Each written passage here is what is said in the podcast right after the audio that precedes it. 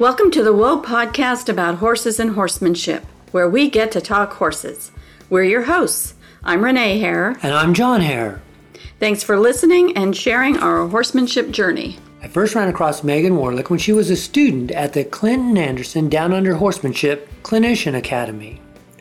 Since then, her horsemanship has grown. And 2017 has been a banner year. Megan has been competing in the extreme cowboy races and she's really found her niche. This year at the World Finals, she won the Pro Division and the Futurity Division and the overall horsemanship award. Pretty amazing for her first full year competing. Absolutely. But it wasn't all roses. The first time Megan competed, she went back home and she made many of the mistakes we did. So I came home and I started just throwing stuff at him. Like I did what, you know, probably a lot of people do. It's just human nature. You go to the hardest obstacle first Right. and you ask your horse to do it at a lope and expect them to just like figure it out. And so I ruined a couple of obstacles, specifically a teeter totter bridge and one called a pinwheel. But Megan kept at it, found a great trainer to help her, found a couple of really good horses, and developed a good, solid plan for training the obstacles. We caught up with Megan from her ranch in Stephenville, Texas. And on today's show, she shares her journey in extreme cowboy racing and offers some great tips on how you can improve your relationship with your horse. Good morning. We're speaking with Megan Warlick from Stephenville, Texas. How are you doing this morning, Megan? Uh, great, John. How are you? We're doing well. We were uh, following the national finals of the Extreme Cowboy Race, and we were very excited to see several of your runs on YouTube. And you seem to walk away with the whole title there. Oh my gosh, yes. It was a whirlwind week. I ended up winning the pro division and the futurity and also won the overall horsemanship award world championship Wow. um, as well as the go around wins i was the high point of first two go arounds of each division so came home with five buckles and a couple of checks and just amazing horses you've been doing extreme cowboy racing for a couple of years now. yes this is my second year Mm-hmm. started first part of 2016 and competed all summer went to the world finals um, in 2016 and ended up reserve champion of the pro division and then got an invite to calgary went to calgary this summer for the cowboy up challenge up there so this would be my second world finals Now we saw you in Calgary. Did those points go to the extreme cowboy race, or was that a different event altogether? it's a totally separate event it's invitation only 10 riders $30000 added money and it's in conjunction with the calgary stampede rodeo So people that go to the Stampede can watch the rodeo, they can watch draft horse pulling, they can watch cutting and sorting, and cowboy racing is one of the events they included in that rodeo. Well, you had quite a year. Yes, I, I, I would say so. I mean, I've been riding my entire life. Started out three day eventing, transitioned into riding Western, and just got into cowboy racing, you know, recently, and and it's taken off exponentially. What attracted you to that sport? My really really good friend Jenny Wentworth, Oh, who I've known for a couple of years, had been trying to get me to come and try it, and I just never committed to it. Never went to a race. I mean, to be completely honest, I thought it was a little silly. I was like, oh my gosh, a little obstacle course. Like, come on. Uh, you know, I was roping and and running barrels, and I was training a lot of colts, rode a lot of reiners and cutters, and just I don't know. I just didn't have a very good attitude about it. And when I finally did try it, it just overtook my whole world because it was so challenging. It encompasses every aspect of horsemanship. You you have to be a versatile rider and you have to have an all-around versatile horse. They can't just be good at one thing and go out and win this. Like they can't just be good at reining maneuvers and go win a cowboy race or they can't just be really really brave and bold over obstacles and not have performance maneuvers down. Right. So for me, it's such a challenge to prepare for these events and to try to get my horses where they are as absolutely broke as they can be, but also get them confident over obstacles and to the point where I can point them at anything and they just say, okay, I'm going. And they try to do it. They don't, you know, they can't say no. They can't, ultimately can't tell you, uh uh-uh, I'm scared, I'm not doing that. They have to just go, all right, you're not going to put me in a bad position, I'll try it. Um, and that's been really challenging because Coley, my black horse, was not naturally brave. He's a cutter, so he's has that watchy kind of spooky, really, really sensitive Reactive, nature about him. Yeah. Yeah, a little Mhm. bit, yeah. And he just looks at a lot of stuff. And it was really challenging that first year getting him to trust me that I wasn't going to put him through a water box that was going to kill him. You know, like he would look at stuff and go, ah, I can't put my feet in there. It's crazy. And now he, he finally gets it and he's really good. Do you remember your very first extreme cowboy competition? Oh, yes. yes. Where was it? Um, I went up, it was up in Shawnee, Oklahoma. Uh-huh. um, at a lady named Tammy and David Bergard's place. They they run races every every year, and I went up and took a Johnny Clem clinic. Johnny Clem is a cutter turned extreme cowboy racer. He's had a lot of success with futurity horses. He's got a really nice open horse. Been to Calgary a couple times. So I took his clinic the first day before the race and literally knew nothing about how to get obstacles done. I mean, I could make my horse go over them, but my horse didn't like want to go over them Mhm. and then raced the next two days, I believe. And it was just so fun. I, I'll never forget the second day of the race.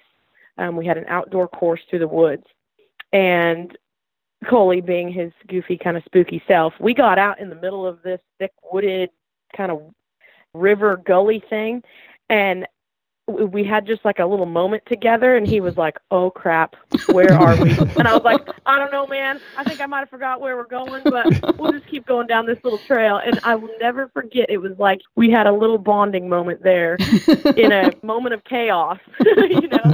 And from that moment on i was like I, I- i'm hooked. I have to do this. Oh, how fun. Now, how long had you ridden that horse before you went into that competition? I think i'd had him at that point four years Mhm. Um, I bought him as a coming five year old from just some people in Stephenville. He was bred at Tarleton State University. They started him in their two year old program. And then he he was kind of just turned out and ridden maybe once or twice a year. So when I got him, he was coming five, pretty green broke still. And I actually bought him with the intent to resell him and absolutely fell in love with him and he's not going anywhere now. Thank you very much. Yeah. Yeah, Okay, so you have your first race and you've done that. You're you're going through. Now, I imagine that you get home and you're going, okay, I want to do this more. Now I have to develop a plan to learn how to do this well. Because Yeah. I can imagine you're a fairly competitive person. I don't know why I get that feel, but I do. so, what pl- what plan do you come up with when you get home, and then how do you apply it to your horses? Mm, that's a good question. It's it's definitely evolved through the last two years. So when I came home from that race, I thought, oh my gosh, I have so much to work on. My horse was really broke. You know, he he had all the performance maneuvers down, but he was by no means brave and bold and basically willing to go straight through an obstacle without any hesitation.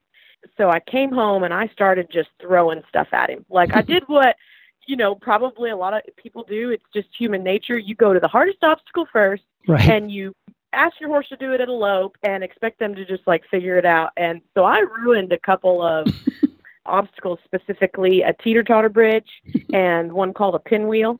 Right. Uh, it took probably six months of like going back and starting it slow and actually teaching it to him, not just throwing it at him. You know, I thought, oh my, he's broke. We can lope little circles. We can, you know, he's he's really responsive and really light to my hand and my leg. And well, why can't he just figure this out? You know, and it was a really interesting process. Basically, what I just did was every single day I went out. I would warm him up like I normally did, make sure he was soft and supple and listening and paying attention to my seat, my hands, and then I would pick a couple of obstacles and just work a little bit on it every single day. And just through sheer repetition and months and months and months of doing that every single time I rode, he started to get a little better and a little better. And I tried to go to every race that I could during the summer to season him. Even though he had been hauled to rodeos and competed at barrel races in high pressure environments, it's just not quite the same as a cowboy race because they don't, no course is ever the same. So your horse literally has no idea what it's about to have to attempt when you show up somewhere. Neither does the person. But right. So it's not like he goes into the arena, it's the same three barrels, or you back into the box and you're roping a cow and you're going to mm-hmm. turn left, you know, or whatever. You know, seasoning him was a big thing, hauling him to all these different places and races and schooling after at the very end of the day and going back out on the course and and taking him over things that he hesitated at or he wasn't sure about and steadily it just got better and then the futurity horse that i had this year i started him as a two year old what was his name uh, I call him Rony Pony. his owners call him Candy, but Rony Pony just stuck from the very beginning. Um, he's Red Roan. I'm, I'm obviously not very creative with names. Coley the black horse and Rony Pony's brown. So anyway, so started him just like any other colt I would start, and then quickly found out that he was extremely brave, had no fear of anything. Like he would cross something the very first time and never have any hesitation whatsoever. Never mm-hmm. spooked at anything, never acted goofy over obstacles or anything like that. And as time progressed on, I was, you know, talking to his owners and they'd come out and ride him every once in a while. I said, look, he's like, has a lot of potential to be really good at this sport because naturally for him, these things are not scary. And I said, Coley, that was the hardest part for him. He was really broke, but he he was terrified of everything. And I said, I think this is the kind of quality that you want in a cowboy race horse. Mm-hmm. It didn't hurt that he was really athletic. He's reining bred. So he had the ability and the talent to do all the performance maneuvers. He was just young and he had to learn them. Right. So with him, my process was I worked a whole lot more on his performance maneuvers, working on him softening his neck and bridling him up, stopping nice and straight, um, his spins, his lead changes. I did a whole lot more of that than the obstacles because that's what he needed. He mm-hmm. wasn't afraid of the obstacles. I could just point him and go, and he was pretty much going to cross everything the very first time he saw it. So, you know, those are the only two horses that I've ever cowboy raced on. And but it's kind of like anything else. I think you do what the horse needs, not just a set program. And that's where my horsemanship has evolved. I try to do what the individual needs in that moment, not just shove things down their throat.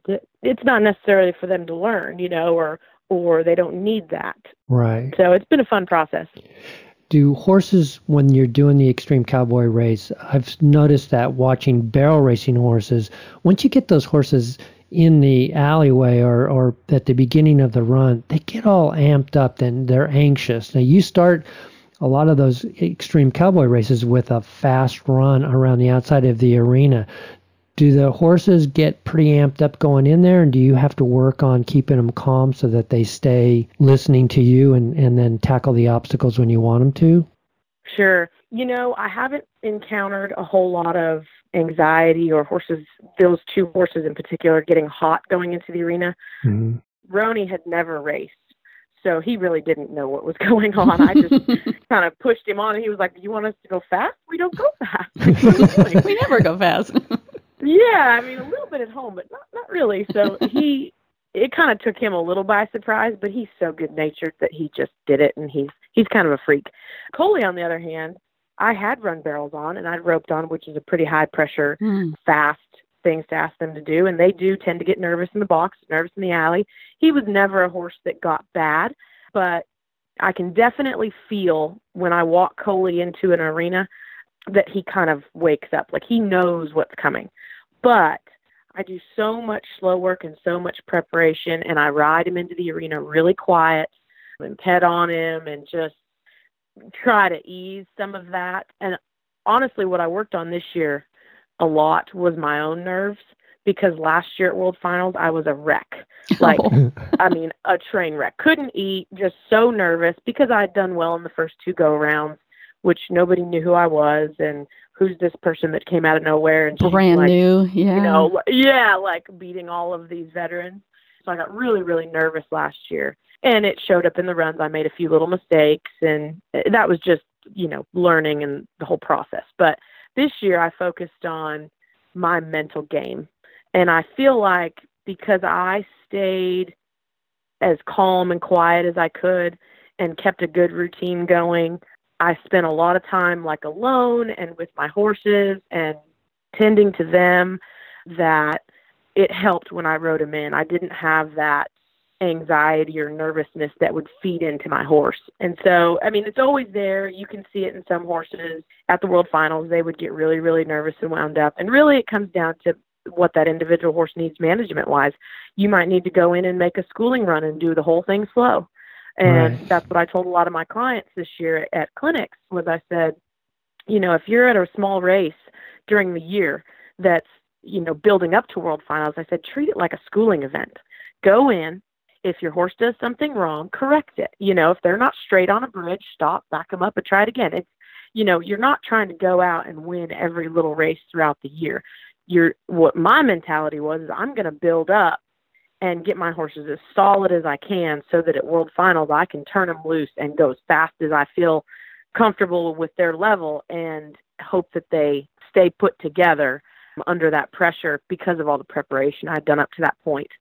So, you know, that potential is always there, but it, it just comes down to good horse management, knowing your horse, paying attention to your horse, and giving them what they need in the moment they need it. You know, I never want to sacrifice my horse to win. Right. I want I want them to enjoy the job and I, you know, if they do good, that's just like uh, icing on the cake, you know. Um now, you said that you worked on your mental game and how you got mentally prepared you said you stayed with your horses and you stayed away from everybody. Was that the main part of it, or did you have some other techniques that you use to help prepare you mentally? I just tried to focus on myself and what made me feel good and what you know what my horses I thought my horses needed.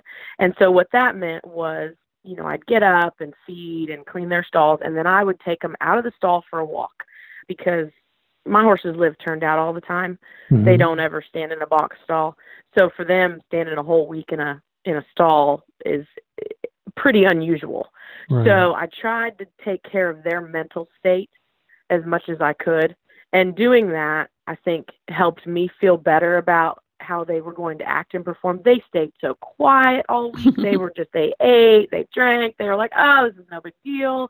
And then for me personally, you know, I went and had dinner and hung out, and went to our world party and did all that. But like during the day, I didn't try to go out of my way to like go watch anyone in particular, which I would love to go watch some of my friends race, but mm-hmm. it would make me anxious watching them, you know. So if I needed to ride, I would just saddle up and I'd go ride in in the warm up arena, go back, put them away, give them a bath, whatever come, you know, eat. Just I just kind of was in my own little world. And I kept telling myself when I would get anxious, anxiety or I'm not sure what the other word is, but it's the same feeling as excitement. It's really the same chemicals going on. So every time I got nervous, I would just tell myself I'm so excited. I'm so excited to go race. I can't wait to go race. So I turned it a negative, which is nervous or anxiety, into a positive. Right. And I just would keep telling myself that, and it just you finally believed it. Stuck and it worked.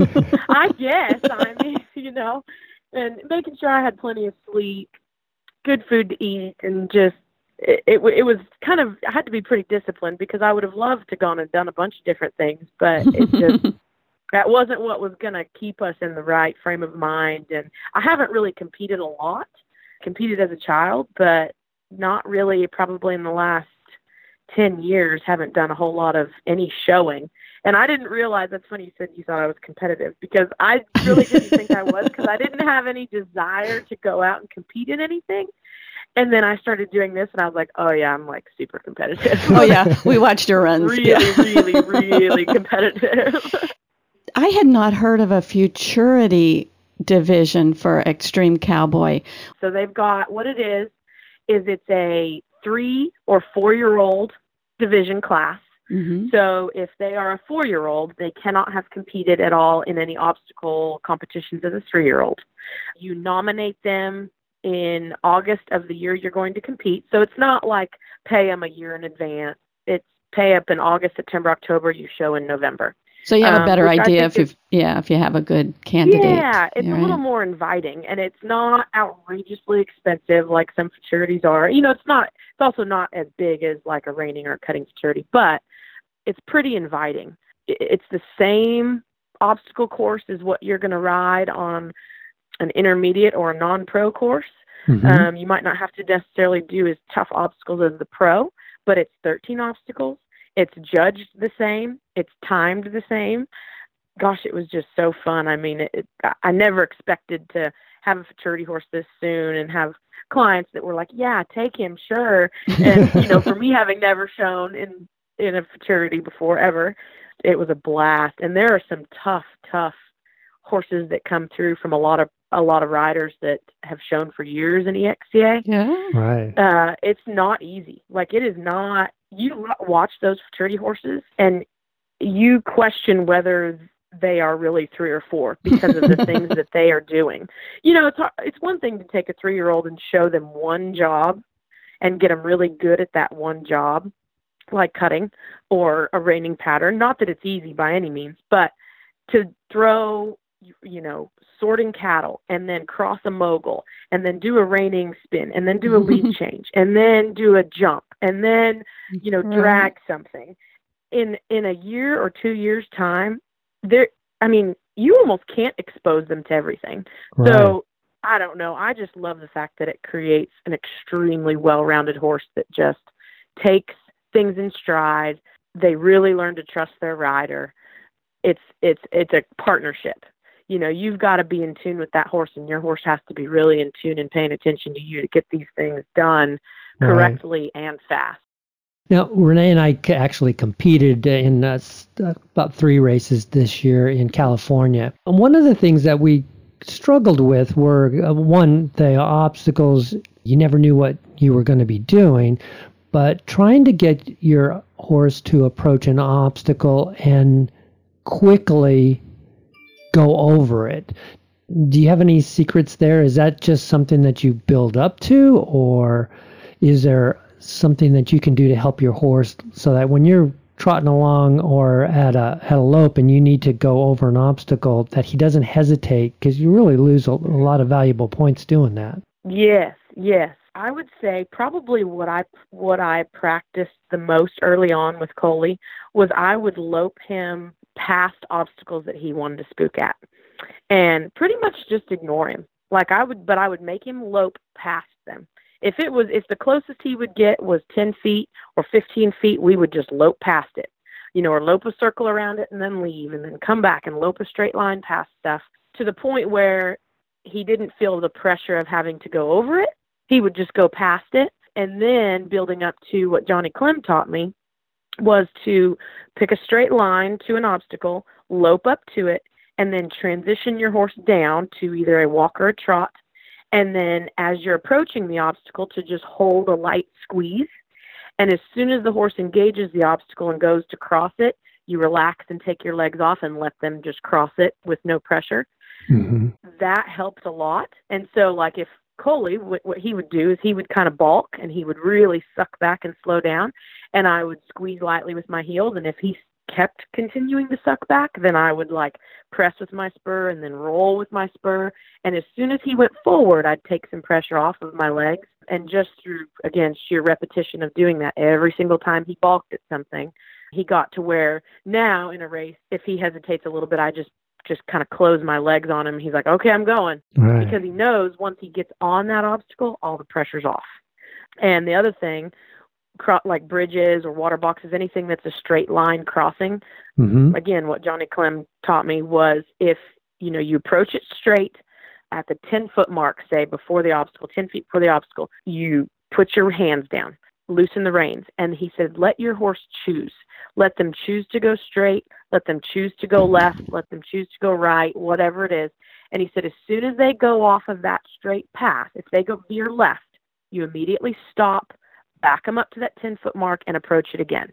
And you don't get mad at them. You don't get after them. You don't, you know, it's not a, you didn't do it right. I'm going to get after you. You just keep repeating forward and back, forward and back until your horse chooses a straight path. Right. And then again, relax, no pressure on them. And it absolutely works. It's essentially a restart then.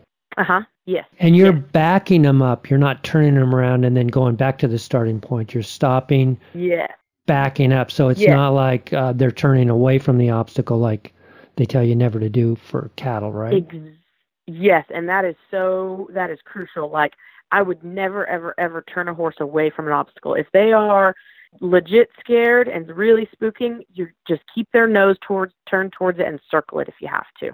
But I would never, ever turn a horse away from an obstacle because then it gives them an out. They know they can then turn away and go left or go right. So essentially, it becomes once you've engaged in the obstacle, it's either straight on or it's straight back. And eventually, you know, horses don't love to back up. So eventually, you back them up enough times, they're like, man, I wonder if I just go straight over this thing thing.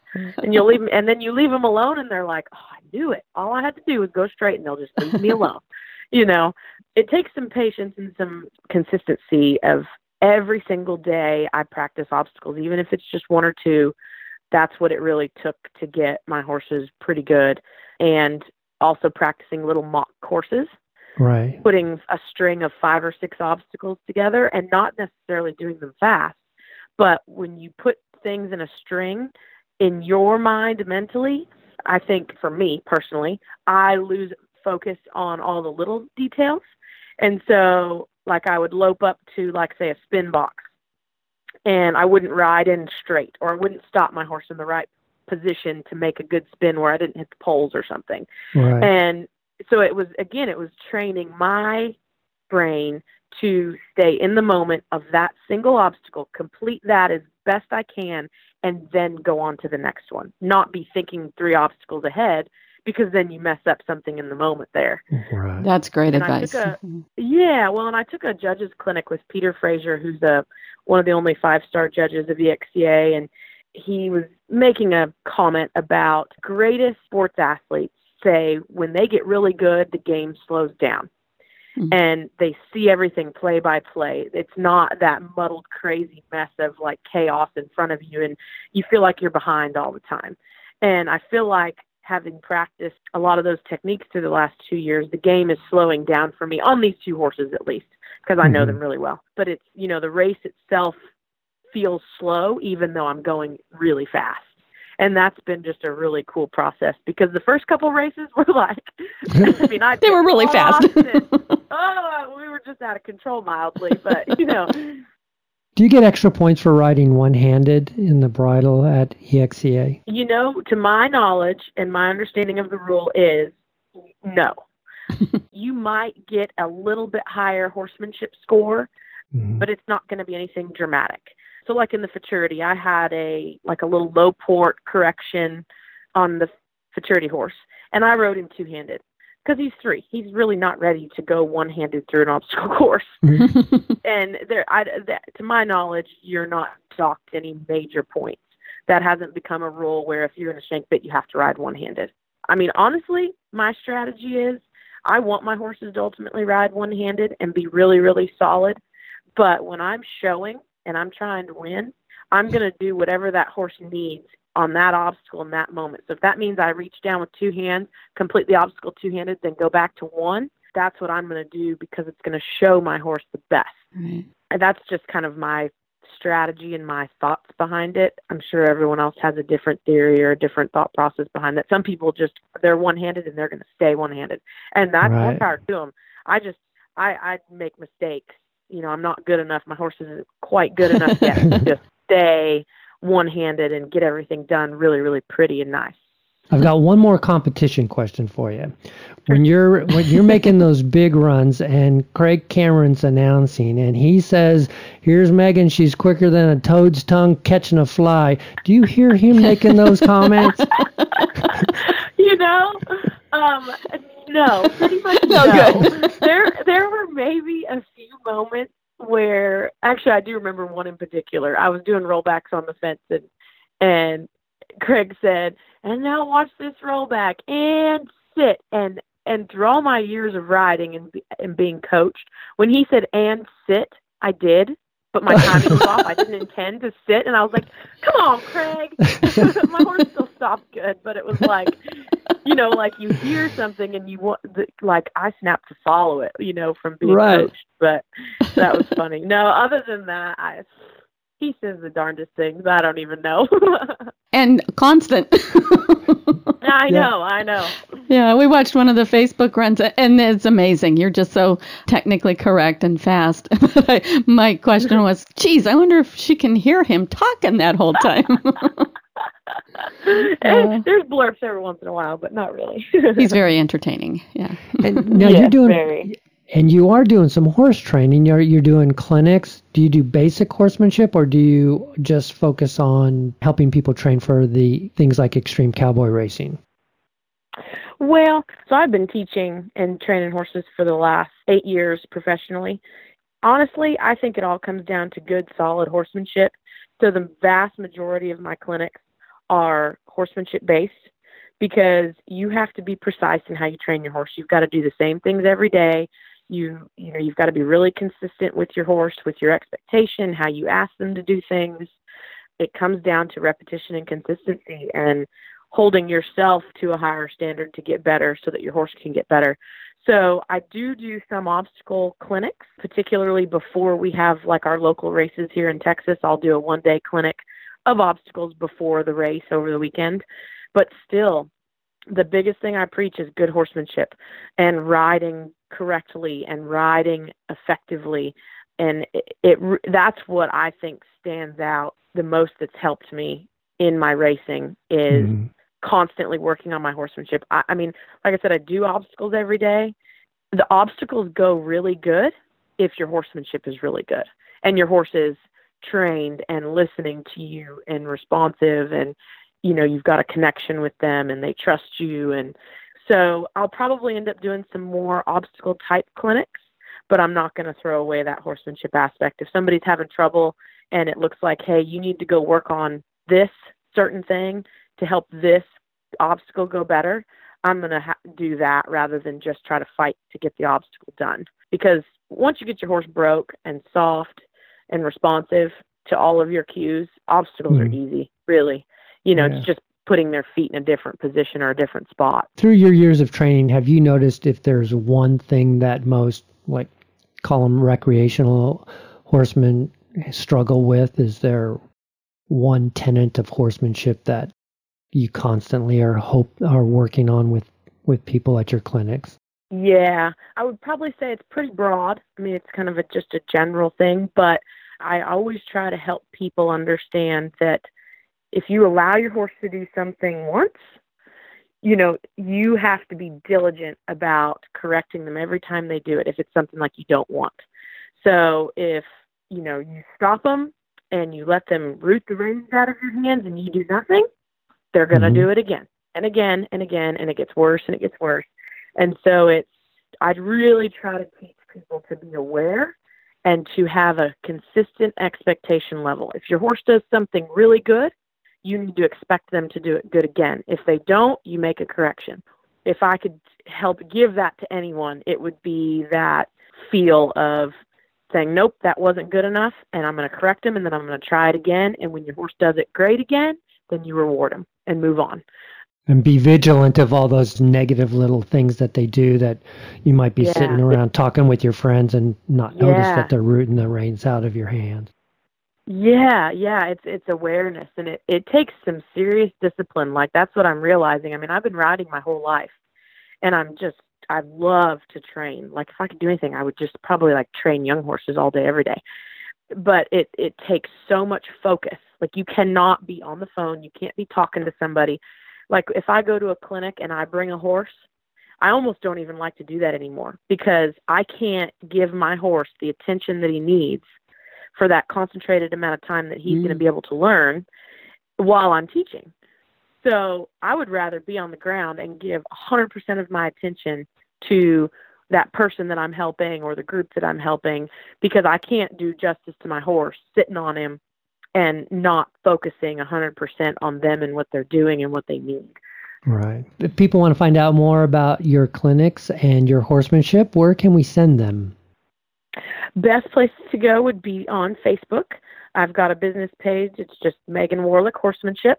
I've also got my personal page that uh, I usually share back and forth between the two. And mm-hmm. then I do have a website, which is just meganwarlickhorsemanship.com. We're in the process of updating that Uh, hopefully before January 1st, that'll be all updated with all the clinics throughout the year. And really, you just have to check back because I've got a lot of clinics booked right now, but there'll be more throughout the year that get added onto the website. Sounds great. We know we have some friends that have uh, you've come out to California and given Mhm. a couple of clinics. up- Temecula, I think. Yes, it's been a lot of fun. Yeah, we did some of our cowboy racing with Adrian DeWolf. Yes. And Oh my her gosh, I was toaster. Thinking that. Yes. Uh huh. Oh my gosh. That Yeah, they're- she- they're pretty I cute. So I wanted her to come to World Finals so bad. I was on her. I'm like, please just come. You love it. Please just come. She's like, oh, I don't know. She's so quiet. Like, oh, I don't know. Yeah. I'm like, no, you're really good. And like, I've seen her through the years. She's been through three or four different horses, and the fact that she finally found Toaster and Yeah. perfect for her. And oh, I was so excited for her to be doing that. Yeah. She'll, I, she'll keep doing it. I think you'll get her to Worlds one of these days. yeah. Yeah. cool. Well, thanks for joining us on the show today. This is this is Thank a great you time. for having me. I appreciate it.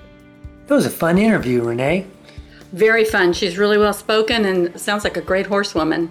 and she had a whole bunch of great tips that I'm hoping to try out with Jesse and Scratch. Yes, she did. Well, that'll do it for this show. Thanks to Megan Warlick for sharing her experiences and some horse training tips on the Whoa podcast. I'll have the links to Megan's website and her Facebook page in the show notes at whoapodcast.com. Use the Apple Podcast app to subscribe to the Whoa Podcast, and you'll never miss an episode.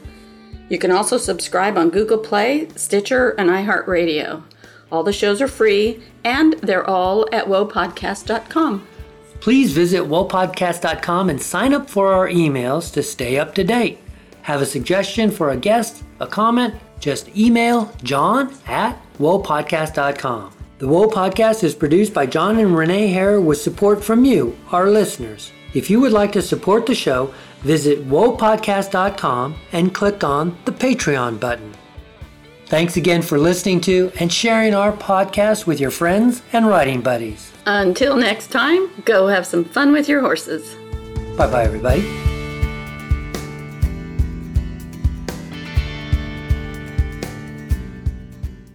Thanks again to that cat for running across the microphone.